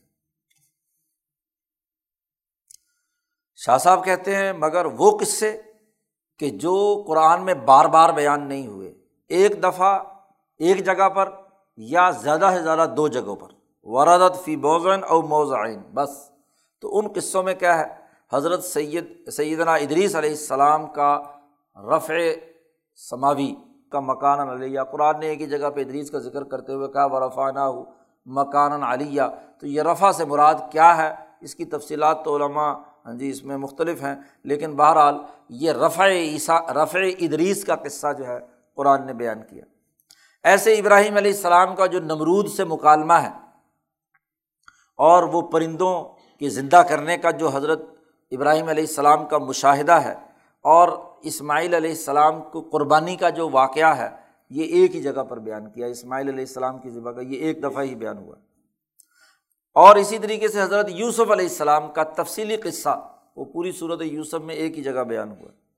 ایسے ہی موسا علیہ السلام کی ولادت اور ان کا دریا میں ڈالا جانا، پھر وہ قبتی کو مکہ مار کے قتل کر دینا، پھر مدین کی طرف جانا، وہاں شادی کا ہونا، پھر واپس آتے ہوئے ہاں جی طور پہاڑ پر آگ کا دیکھنا اور پھر اللہ کا کلام سننا، یہ ایک ہی دفعہ قرآن حکیم نے بیان کیا ہے۔ زیادہ زیادہ دوسری جگہ پر مختصر سا تذکرہ ہے۔ ایسے گائے کی ذبح والا واقعہ اور قصہ صورت البقرہ میں ایک دفعہ بیان ہوا ہے۔ موسا علیہ السلام کی خضر علیہ السلام سے جو ملاقات کا قصہ صورت کہف کے اندر ہے، وہ بھی ایک ہی جگہ بیان ہوا ہے۔ تالوت اور جالوت کا قصہ بھی ایک ہی جگہ بیان ہوا ہے۔ بلقیس، ملکہ بلقیس کا جو حضرت ہاں جی سلیمان علیہ السلام کے ساتھ قصہ صورت النمل میں وہ ایک ہی جگہ بیان ہوا ہے۔ ذوالقرنین کا قصہ بھی ایک ہی جگہ بیان ہوا ہے۔ اصحاب کہف کا قصہ بھی ایک ہی جگہ بیان ہوا ہے۔ وہ آدمی جو آپس میں جھگڑ رہے تھے، یہ بھی صورت کہف میں وزر مسل الرجلین جالنا ان کا قصہ بھی ایک ہی جگہ بیان ہوا ہے۔ اصحاب الجنّ کا قصہ صورت القلم میں ایک ہی جگہ بیان ہوا ہے۔ وہ جو تین آدمی جن کو اللہ نے مبوس کیا تھا، عیسیٰ علیہ السلام نے ان کو دعوت دین کے لیے بھیجا تھا، جو صورت یاسین میں قصہ ہے۔ وزر الحم مثلاً، بستی کی طرف بھیجا تھا تین آدمیوں کو، تو ان کا قصہ ہے۔ اور اسی میں آگے جا کر وہ مالی اللہ آبد الدی ہاں جی فترنی جس میں اس مسلمان کو قتل کرنے کا قصہ ہے، تو وہ بھی ایک ہی جگہ بیان ہوا ہے۔ اصحاب الفیل کا قصہ بھی ایک جگہ بیان کیا ہے۔ شاہ صاحب کہتے ہیں فلح الغرض من سرد حاض القصص القرآن الکریم یہ غرض ان تمام قصوں کو بیان کرنے کی یہ نہیں ہے کہ قصہ فی ذاتی ہی اس کا علم حاصل ہو جائے۔ یہ قصہ ایسا تھا۔ تو قصے بیان کرنے کے لیے قرآن نہیں اترا۔ بلکہ غرض اثاثی یہ ہے کہ ان قصوں کے ذریعے سے قاری اور سامع، سننے والے اور پڑھنے والے کا ذہن منتقل ہو، شرک اور کفر کی برائی، گناہوں اور ظلم اور بد اخلاقی کے نظام کی نفرت اور اللہ کا ان پر جو عذاب کا طریقہ ہے، وہ ادھر ذہن اس کا منتقل ہو۔ اور جو قصوں میں ہاں جی انعام یافتہ لوگوں کو کامیابیاں ملی ہیں، اس کی وجہ سے مومن لوگوں کو اطمینان حاصل ہو کہ اللہ کی نصرت ضرور ہمارے ساتھ ہوگی، اس کی تائید ہمارے ساتھ ہوگی۔ اللہ کی طاقت اور اس کے انعامات کا ظہور اپنے مخلص بندوں کے حق میں ہوگا۔ تو یہ یہ غرض ہے بنیادی طور پر۔ قصہ برائے قصہ یا افسانہ سننے سنانے کی بات نہیں ہے، ان تمام قصوں کا واحد مقصد یہ ہے کہ اس کے ذریعے سے آپ سسٹم کی خرابیاں سمجھیں، اپنی بد اخلاقیاں سمجھیں، اپنے گرد و پیش کے ماحول کا تجزیہ کریں اور اس تجزیے کے تناظر میں اپنا ایک نظریہ بنائیں، سوچ بنائیں کہ صحیح سوچ رکھنے والے لوگ ہمیشہ کامیاب ہوتے ہیں۔ جرت پیدا ہوتی ہے، ہمت پیدا ہوتی ہے، مقابلے کی طاقت پیدا ہوتی ہے، اللہ کی تائید پر اعتماد ہوتا ہے۔ اور خود قرآن نے کہا کہ کل نقص علیہ کمن امبا رسول مانوسبی تو بھی فعادک ہم نے جتنے بھی امبیا کے قصے آپ کے سامنے بیان کیے ہیں، اس کا مقصد یہ کہ آپ کے دل میں ثابت قدمی پیدا ہو۔ آپ ڈٹ جائیں حق کے اوپر کہ اب ہمیں کوئی طاقت نقصان نہیں پہنچا سکتی۔ مشکل حالات میں اپنے نظریے پر صبر و استقامت کے ساتھ ڈٹ کر رہنا یہ کیا ہے؟ ان قصوں کا بنیادی مقصد ہے، خود قرآن بیان کر رہا ہے۔ تو یہ اصل غرض ہے تذکیر ایام اللہ سے۔ کس سے برائے قصہ مقصود؟ نہیں۔ تیسرا علم شاہ صاحب نے بیان کیا، بیان التذکیر بالموت وما باد ہو موت کا تذکرہ اور اس کے بعد کیا کچھ ہونا ہے۔ یہاں شاہ صاحب نے صرف اتنا ہی جملہ استعمال کیا ہے اور وہاں تذکیر بخواصل اعمال ولبر ولاسم یہ جملہ بھی حجرت اللہ میں شاہ صاحب نے استعمال کیا ہے۔ اللہ جل شاہ نے موت اور اس کے بعد کا ذکر کیا ہے اور بتلایا ہے کہ موت کے وقت انسان کی کیفیت کیا ہوتی ہے۔ موت کیا ہے؟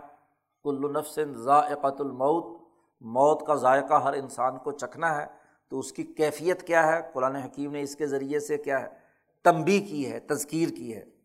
اور جب موت طاری ہونے کا وقت ہوتا ہے تو انسان کی حالت عجز و انکساری کی، ٹوٹ پھوٹ کی کیا ہوتی ہے؟ عاجز ہوتا ہے اس وقت انسان، اس کا وجود پھڑ پھڑا رہا ہوتا ہے جب روح اس کی رگ رگ میں سے کھینچی جا رہی ہوتی ہے۔ قرآن حکیم نے اس کا نقشہ کھینچا ہے۔ اسی طریقے سے موت کے بعد جنت اور جہنم کا سامنے آنا اس کا تذکرہ کیا ہے۔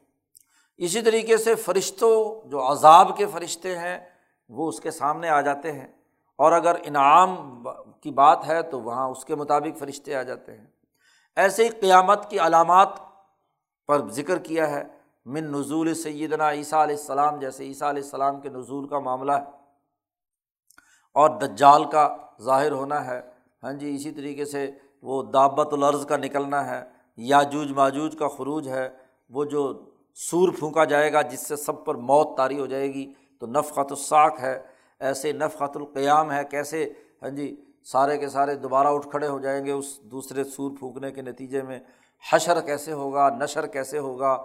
ہاں جی تمام لوگ جو ہیں، حشر کا مطلب ہے تمام کا جمع ہونا۔ اور نشر کا مطلب ہے ان کے نامہ اعمال کا ان کے ہاتھ میں پھیلایا جانا، نشر ہو جائے گا۔ تو حشر و نشر کیسے ہوگا؟ ایسے ہی وہاں سوال و جواب ہاں جی تم نے فلانا جرم کیا تھا، اس کے جوابات مانگے جائیں گے۔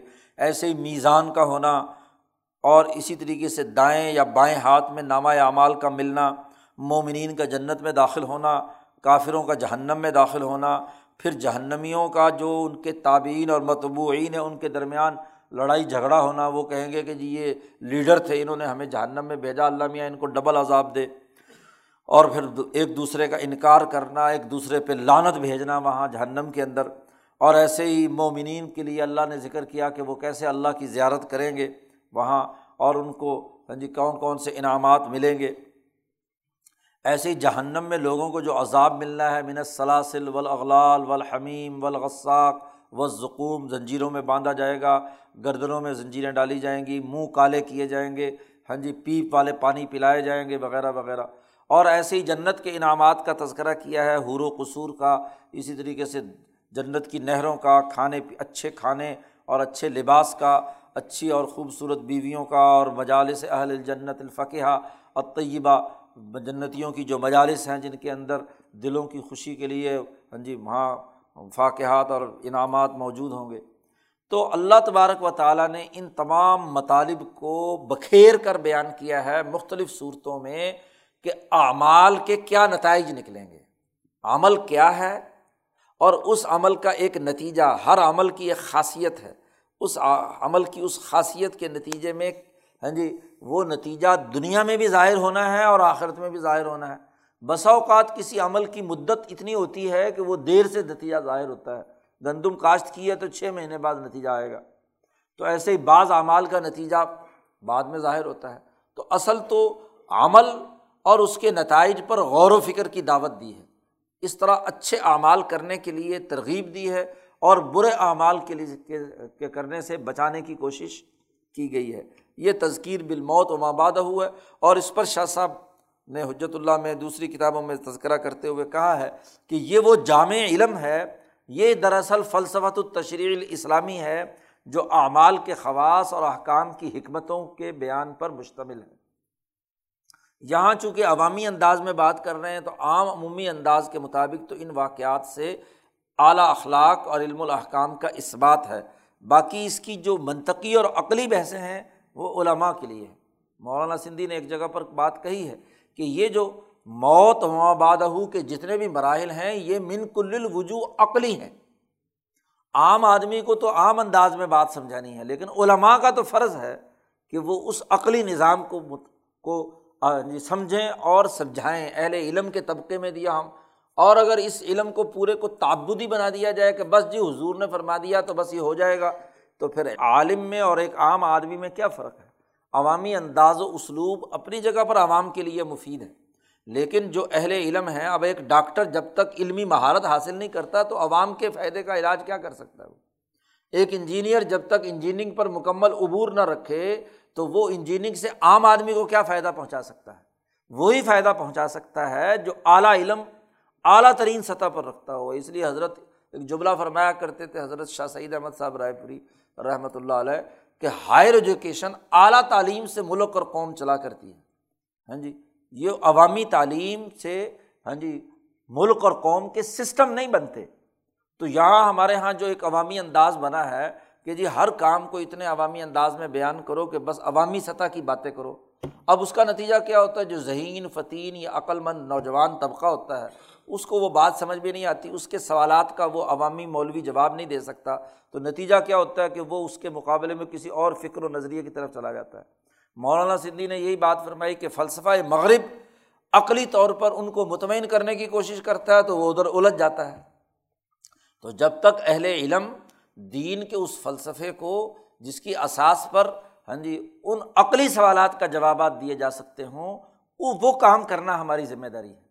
تو یہ جو حضرت سندھی کا کام یا حضرت رائے پوری کا کام تھا، تو وہ دراصل تو یہ تھا کہ جو نوجوان باصلاحیت اور با استعداد ہیں، وہ اعلیٰ علمی استعداد کے ذریعے سے دین کے اس عقلی نظام کو ہاں جی سمجھ سکیں۔ اس لیے شاہ صاحب نے کہتے ہیں، میں عقلی انداز میں ان باتوں کو ہاں جی سمجھانا چاہتا ہوں۔ تاکہ وہ سوالات جو اہل علم کے لیے سمجھنا ضروری ہیں، اس کو سمجھیں اور پھر عوام میں ان کی ذہنی استعداد کے مطابق ان تک بات منتقل کرنے کی کوشش کریں جتنی ان کی سمجھ ہو سکتی ہے۔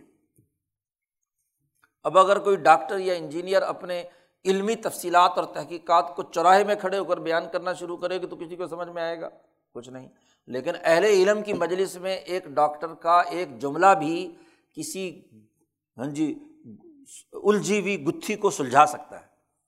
اس کا ایک جملہ بھی اس کے ذہن کے الجھاؤ کو، اہل علم کے الجھاؤ کو دور کرنے کا باعث بن سکتا ہے۔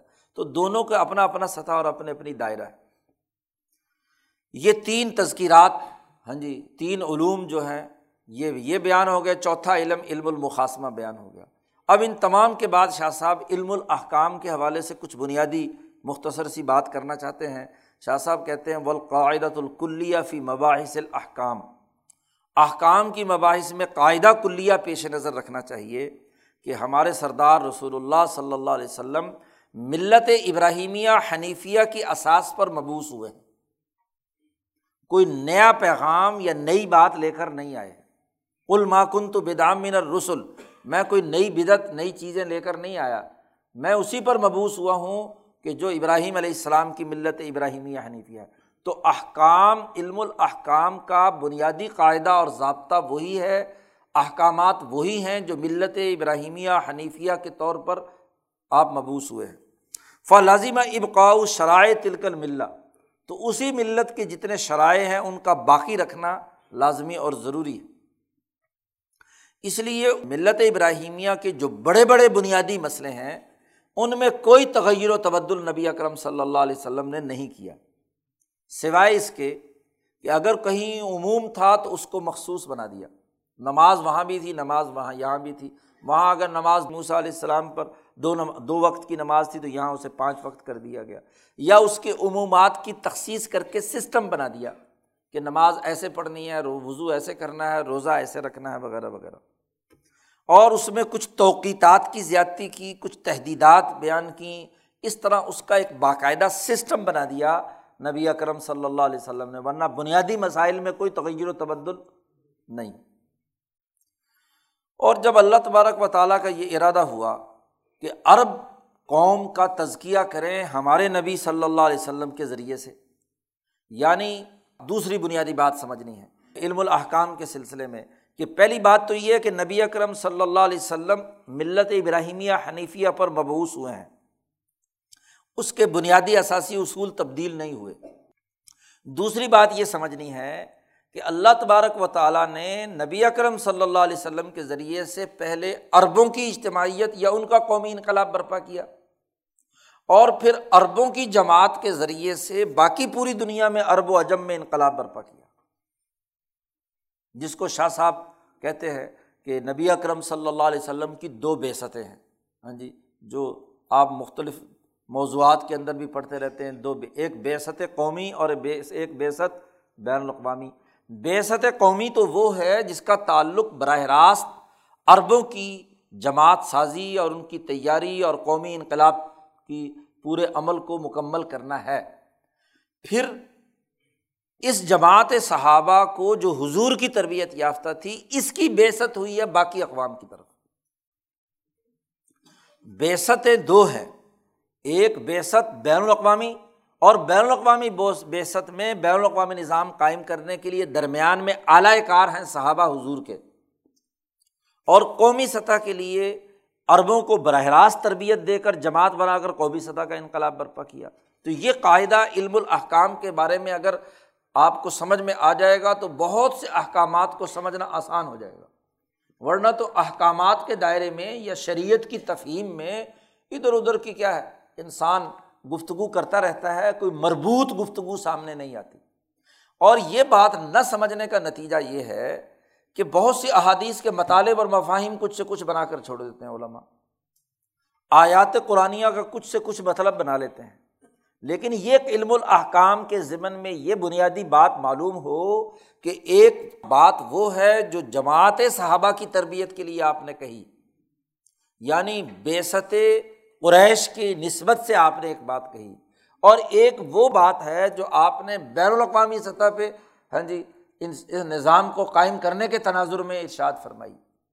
تو ہر حدیث کا محمل اور مطلب اور ہر قرآن آیت کا مطلب اور مفہوم علم الاحکام کے تناظر میں اس کے بغیر سمجھا نہیں جا سکتا۔ یہ قاعدہ کلیہ یاد رکھنا ضروری ہے۔ جب ان میں خلط مبحث کر دیں گے تو پھر بات کہیں سے کہیں پہنچ جائے گی۔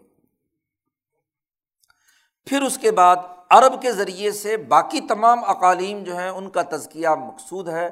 تو اب لازم تھا کہ نبی اکرم صلی اللہ علیہ وسلم کی شریعت کا جو بنیادی مادہ ہے وہ رسوم العرب و عاداتہم کی بنیاد پر وجود میں آئے۔ کیونکہ پہلے قومی انقلاب اور عربوں کی تعلیم و تربیت کرنی ہے، تو یہ معیاری انسانیت یا معیاری پارٹی قائم کرنے کے لیے ان کی جو رسوم و رواج اور ان کی عادات تھی، ان کے تناظر میں ان کی اصلاح کی گئی۔ اور صحابہ نے کیا کیا کہ جب صحابہ نے یہ ذمہ داری اگلی سطح پر ادا کی، تو جس جس قوم کو فتح کرتے گئے، تو انہوں نے بھی وہی انداز اپنایا۔ کہ اس اس قوم کی جو رسوم و عادات تھی، ان کے تناظر میں وہاں تبدیلیوں کا عمل آگے بڑھایا۔ ایران فتح کیا، تو سلمان فارسی کو وہاں کیا ہے؟ سربراہ بنایا۔ محمود غزنوی نے ہندوستان فتح کیا، تو ہندوستان میں لاہور کا حکمران جو ہے، اسی جو راجا پہلے ہندو حکمران تھا، اسی کے بیٹے کو مسلمان ہونے کے بعد وہاں پر مقرر کر دیا۔ تاکہ ان کی رسوم و عادات کے تناظر میں مقصد تزکیہ ہے۔ مقصد انسانوں کو مہذب بنانا ہے۔ مقصد ان کے لیے ایک بہتر نظام قائم کرنا ہے۔ تو یہ ترتیب اگر آپ کے سامنے احکامات شریعہ کے بارے میں نہیں ہوگی، تو آپ غلط راستے پر چلے جائیں۔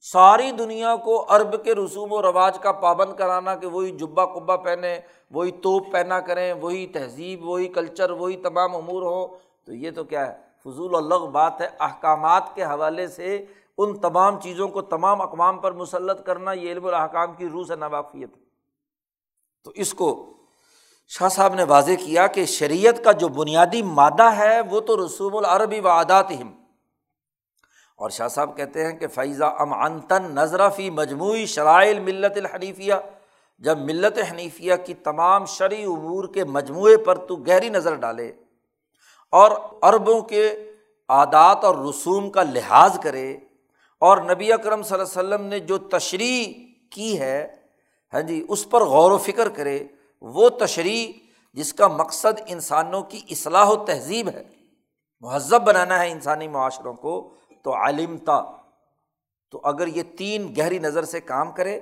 پورے مجموعۂ ملت حنیفیہ کی شرائع پر غور و فکر کرے، عربوں کی عادات و رسوم اور ان کی تہذیب و کلچر کا ملاحظہ کرے، دو دائرے۔ اور پھر اس کے بعد حضرت محمد صلی اللہ علیہ وسلم نے کس انداز میں ملت حنیفیہ کے مجموعی شرائع کو عرب قوم کی رسوم و رواج کے تناظر میں کیسے اس کا انتباق کیا، عملی نظام بنایا، کیسے مہذب اور تہذیب ان کو عطا کی، یہ ان تین باتوں پر اگر تم غور و فکر کرو گے تو عالم تھا، تو تمہیں یہ بات معلوم ہو جائے گی کہ ان لکل حکمن سببن ہر حکم کا ایک سبب ہے، ایک پس منظر ہے۔ کسی روایت، کسی رسم، کسی عربوں کی عادت اور اتوار کے پس منظر میں ہر حکم کے پیچھے ایک راز ہے، ایک سبب ہے۔ اور وہ فہمتا، اور تو یہ بات بھی سمجھ جائے گا کہ ہر امر و نہیں جو اس اربوں کی جماعت کو تیار کرنے کے لیے نبی اکرم صلی اللہ علیہ وسلم نے دیا، اس کی کوئی نہ کوئی مسلحت ہے۔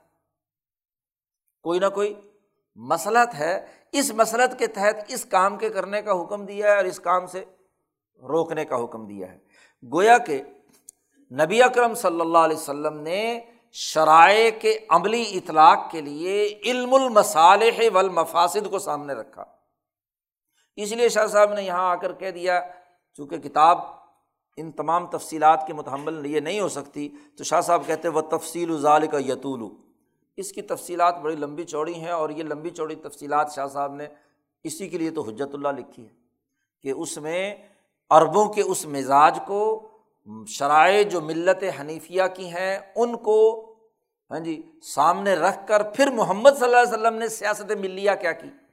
پہلے پانچ باب حجت اللہ کے اسی تناظر میں ہے کہ اس میں ملت ابراہیمیہ حنیفیہ بالخصوص اور دنیا بھر کی اقوام کے جو تسلیم شدہ قاعدے کلیے ہیں، بنیادی شرائع ہیں، وہ کیا ہے اس کا تعین مبحث البر والاسم میں شاہ صاحب نے کر دیا۔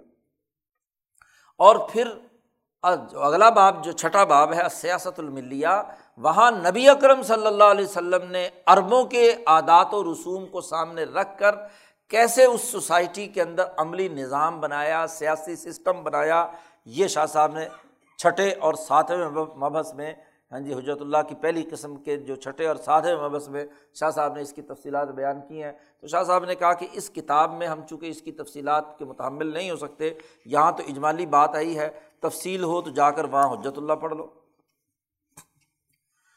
خلاصہ یہ ہے، اجمالی بات، یہ قاعدے کلیے کے طور پر یہ بات بیان کر دی اور اسی قاعدے کلیے کی تشریح کے لیے القسم الاول ہے حجرت اللہ کی۔ یہاں شاہ صاحب مختصراً کچھ تذکرہ کر رہے ہیں۔ معمولی سا اس پوری گفتگو کا ایک خلاصہ بیان کر رہے ہیں۔ وہ بالجملت خلاصہ یہ ہے کہ فقط کا نہ تطر العبادات منت تہارا و سلاد و سوم و زکوٰۃ و الحج و ذکر ہوا یہ تھا کہ ملت ابراہینی ہیمیہ حنیفیہ کے حوالے سے ان مشرقین عرب، عربوں کے اندر بہت زیادہ ان عبادات کے حوالے سے فطور عظیم۔ ایک بہت بڑا فطور واقع ہو چکا تھا۔ تہارت کا کچھ سے کچھ مطلب بنا لیا، نماز بگاڑ دی، روزہ بگاڑ دیا، حج اور زکوٰۃ کے احکامات کے اندر تبدیلی پیدا کر دی۔ منجہت تصاہلی فی اقامت یہاں کہ وہ ان کو قائم کرنے میں تصاہل سے کام لیتے تھے۔ لوگوں کے درمیان ہاں جی جھگڑے تھے، اس لیے کہ وہ ان کی اصل حقیقت نہیں جانتے تھے۔ جاہلیت کے زمانے کی تحریفات نے اس میں سرنگ لگا لی تھی۔ تو فصلح القرآن العظیم ذالک الاختلال۔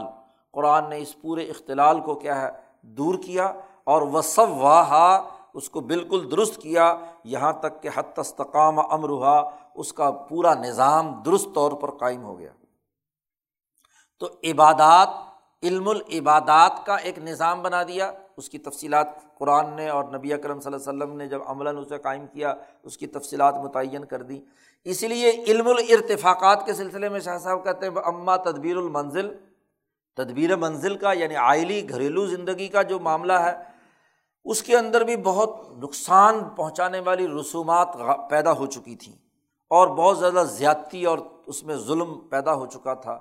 اور اسی طریقے سے شاہ صاحب کہتے ہیں ہا قضا اختلط احکام السیاست المدنیہ۔ ملکی سیاست کے احکامات کے اندر بھی بہت زیادہ اختلال، خرابیاں پیدا ہو چکی تھیں۔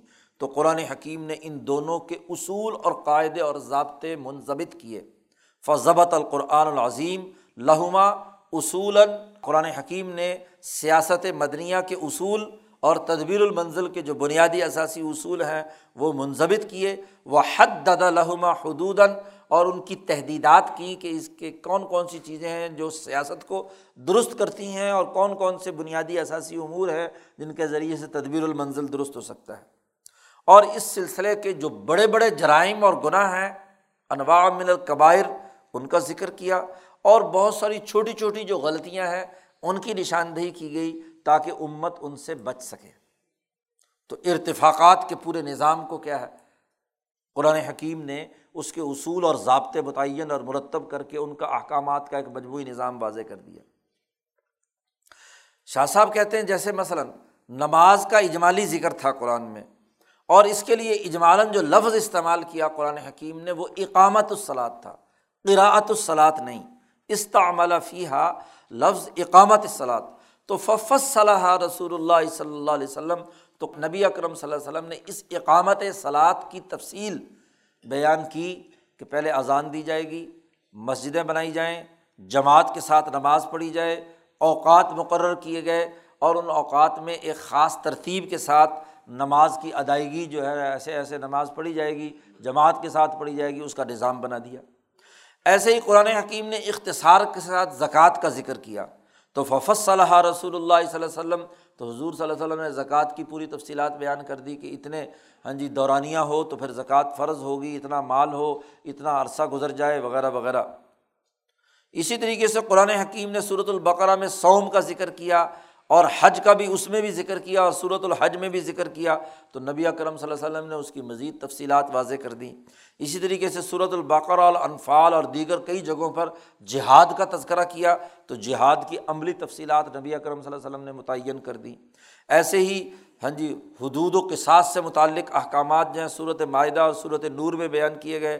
ایسے ہی وراثت سے متعلق احکامات جو ہیں صورت النساء میں بیان ہوئے، نکاح اور طلاق کے مسائل ہاں جی صورت البقرا نساء، طلاق وغیرہ صورتوں میں بیان کیے اور اس کی تفصیلات سے نبی اکرم صلی اللہ علیہ وسلم نے اس کا ایک نظام بنا دیا۔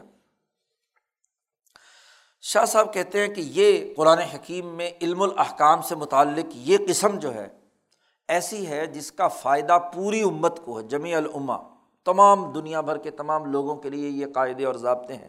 وائزہ عرفتا حاضل قسم اللہ تعم فائدہ تو جمی العما یہ ہاں جی ایک تمام امتوں کے لیے بین الاقوامی سطح پر جن امور کی ضرورت تھی، ان کو یہاں متعین کر لیا اس قسم کو۔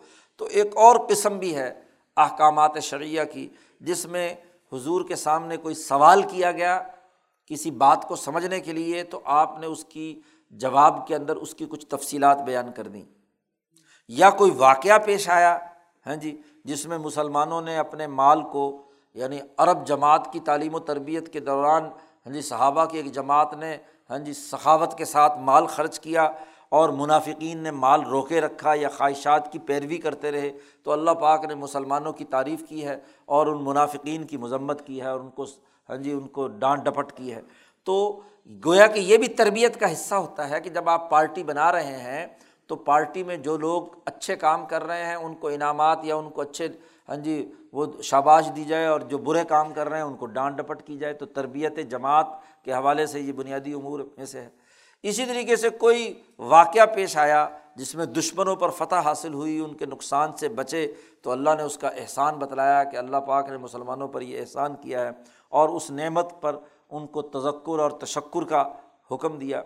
یا کوئی ایسی حالت پیش پیش آئی جس میں تنبی کرنے کی ضرورت تھی، ڈانٹ ڈپٹ کی ضرورت تھی، کسی اشارے کا، کسی ایما کا، کسی امر یا کسی نہیں کا، تو اللہ تعالیٰ نے ان کو بیان کیا۔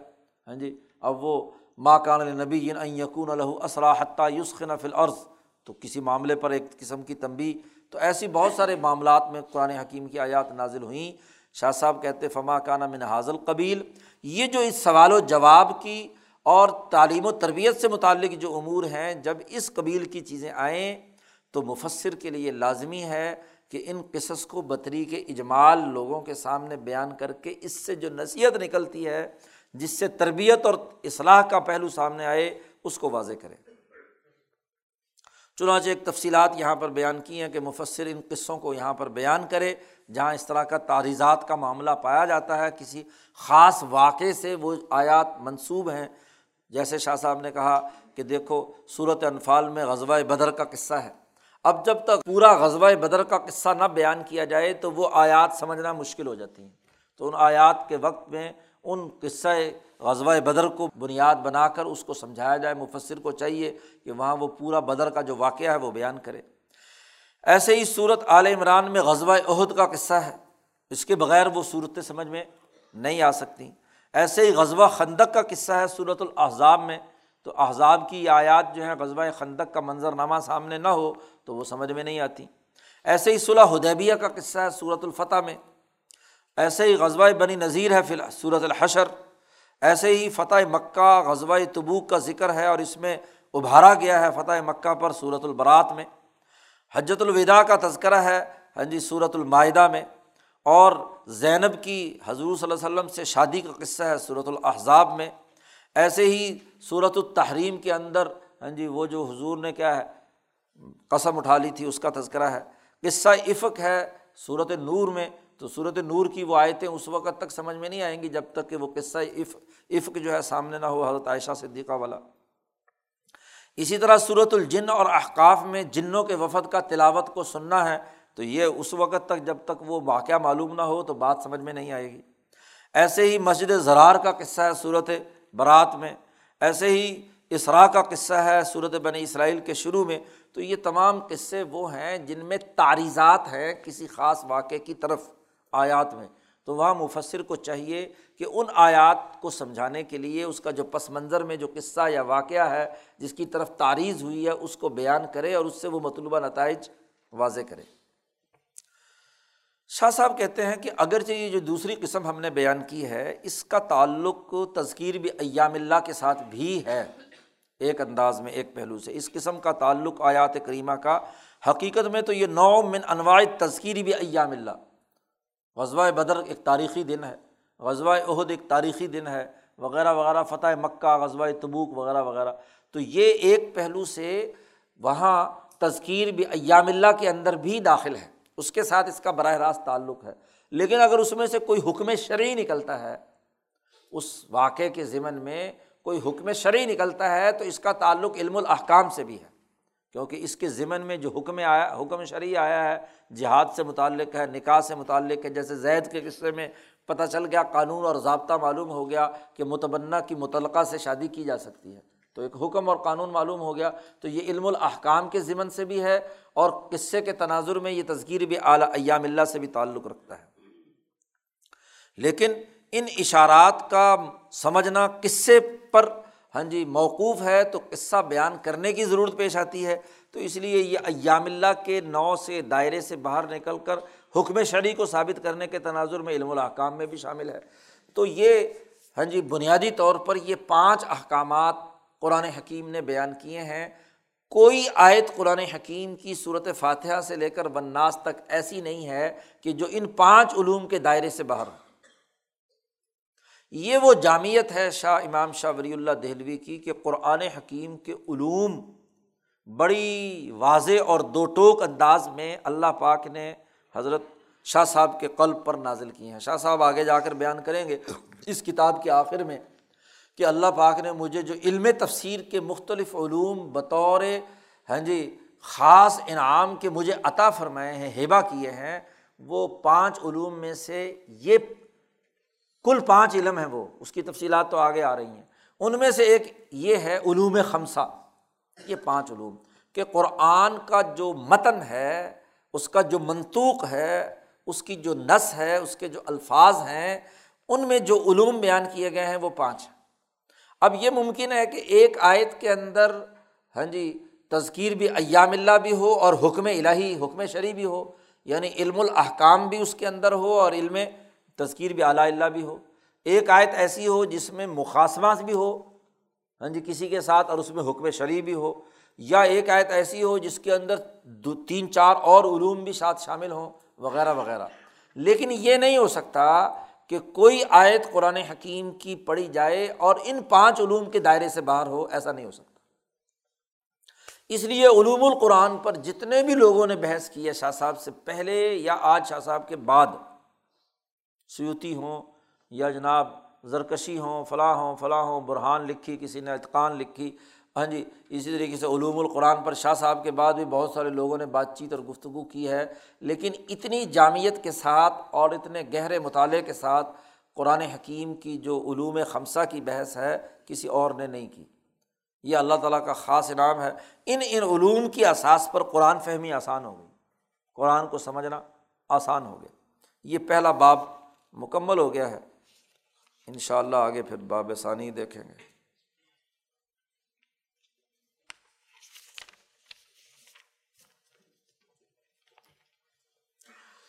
اللہ وسلم